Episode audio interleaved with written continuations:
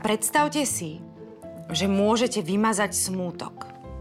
Predstavte si, že môžete odstrániť bolesť. Predstavte si, že môžete skryť to najtemnejšie tajomstvo. Navždy. Toto je e, úryvok z knihy od Bridget Collins, knih. A zároveň je to kniha, ktorá sa na dnes stáva knihou dňa.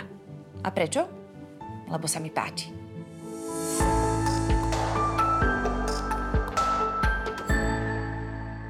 Myslím, že sa všetci zhodneme, že aj mňa, aj vás spája jedna dôležitá vec. Láska ku knihám.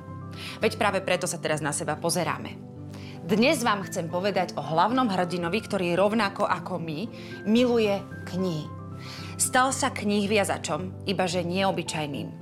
Emmet Farmer, ten, o ktorom je reč, je knihviazač, ktorého úlohou je vyrábať knihy, do ktorých ľudia dokážu schovať niečo výnimočné svoje spomienky.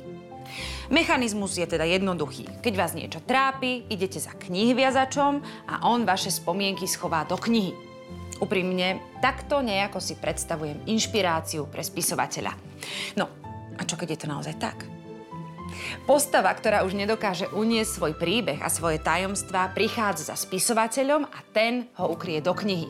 Na rozdiel od spisovateľov však knihviazač Emmet ukrýva tajomné knihy vo svojej dielni. Jeho príbeh však začne, keď náhle objaví knihu nesúcu jeho vlastné meno.